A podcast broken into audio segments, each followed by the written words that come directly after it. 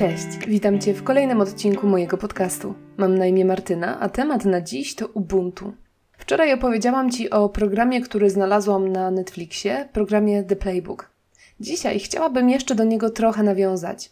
A to dlatego, że Doc Rivers, trener koszykówki, któremu poświęcony jest jeden z odcinków serii, wspomniał w swoim wywiadzie właśnie o Ubuntu.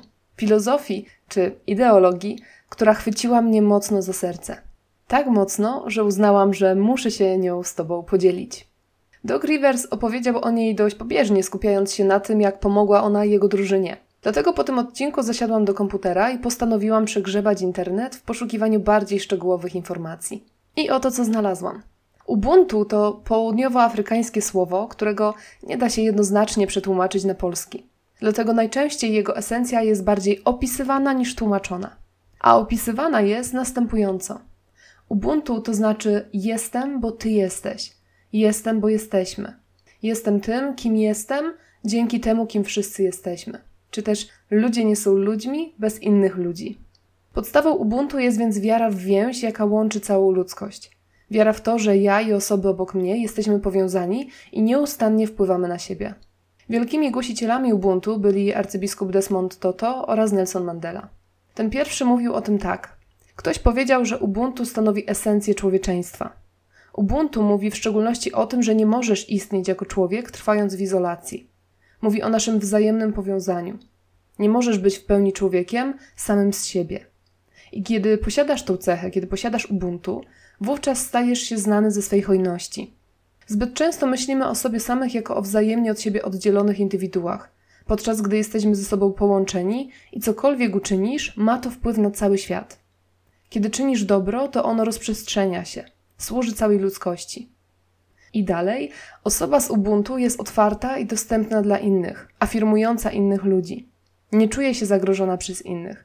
Posiada szczególną pewność siebie, wypływającą ze świadomości przynależności do większej całości. Natomiast Mandela dodawał: Ubuntu nie oznacza, że ludzie nie powinni zajmować się sami sobą. Dlatego należy postawić sobie następujące pytanie: czy zamierzasz zająć się sobą, aby umożliwić wspólnocie wokół ciebie stać się lepszą? I teraz, zbierając to wszystko do kupy, kolokwialnie mówiąc, ja to słowo Ubuntu rozumiem na dwa sposoby.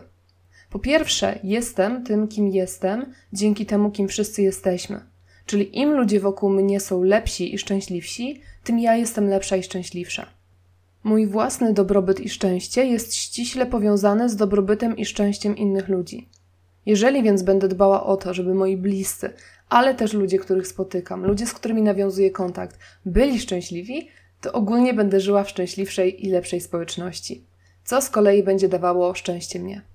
Dużo tego szczęścia wiem, ale chyba tak tylko da się to opisać. Kwintesencją tego pierwszego rozumienia słowa Ubuntu będzie więc też angielskie We rise by lifting others, czyli wzrastamy wspierając rozwój innych. A więc nie muszę czuć się przez ciebie zagrożone, i nie muszę cię wyprzedzać. Na szczycie góry jest wystarczająco dużo miejsca, żebyśmy się tam wszyscy zmieścili, a na pewno łatwiej będzie nam iść razem i pomagać sobie na każdym kroku. A po drugie, rozumiem Ubuntu w sposób, o którym mówił trochę bardziej Nelson Mandela, czyli czy zamierzasz zająć się sobą, aby umożliwić wspólnocie wokół ciebie stać się lepszą. Jeżeli pracujesz nad tym, żeby rozwijać siebie jako człowieka i zmieniać swoje serce na lepsze, jeżeli rozwijasz swoje człowieczeństwo, przyczyniasz się do wzrostu i dobrobytu tych wokół ciebie.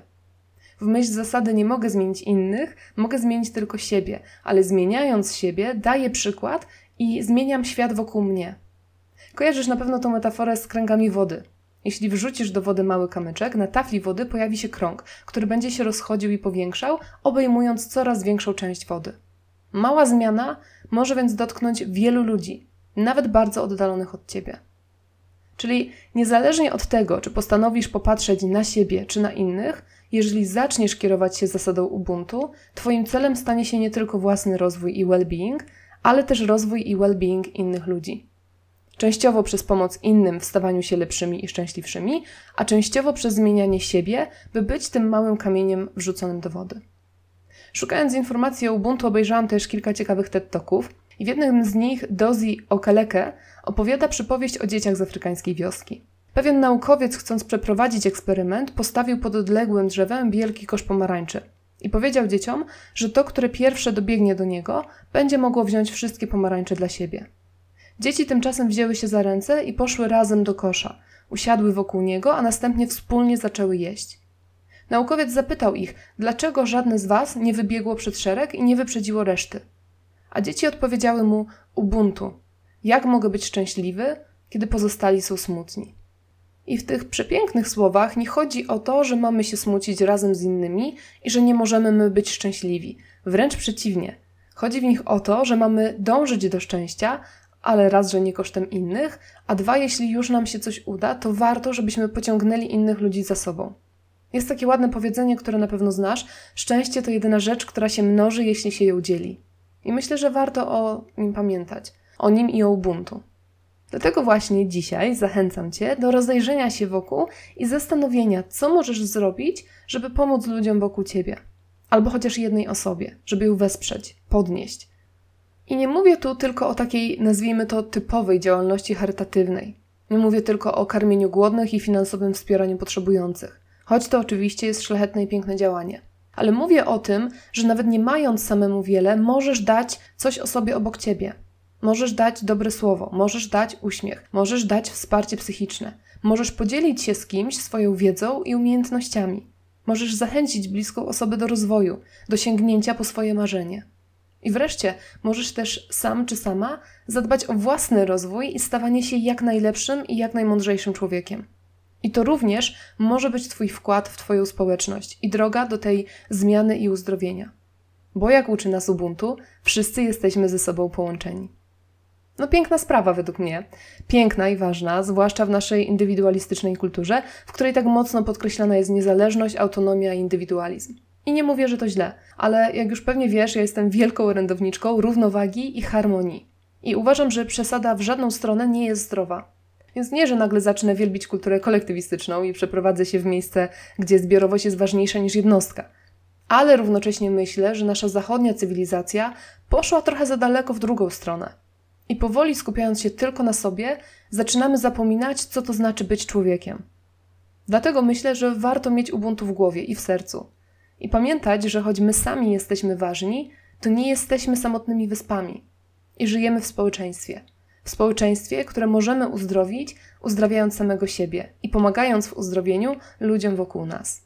Wow, okej. Okay. Mam nadzieję, że nie zaplątałam całkiem tego odcinka i udało mi się to jakoś wytłumaczyć po ludzku.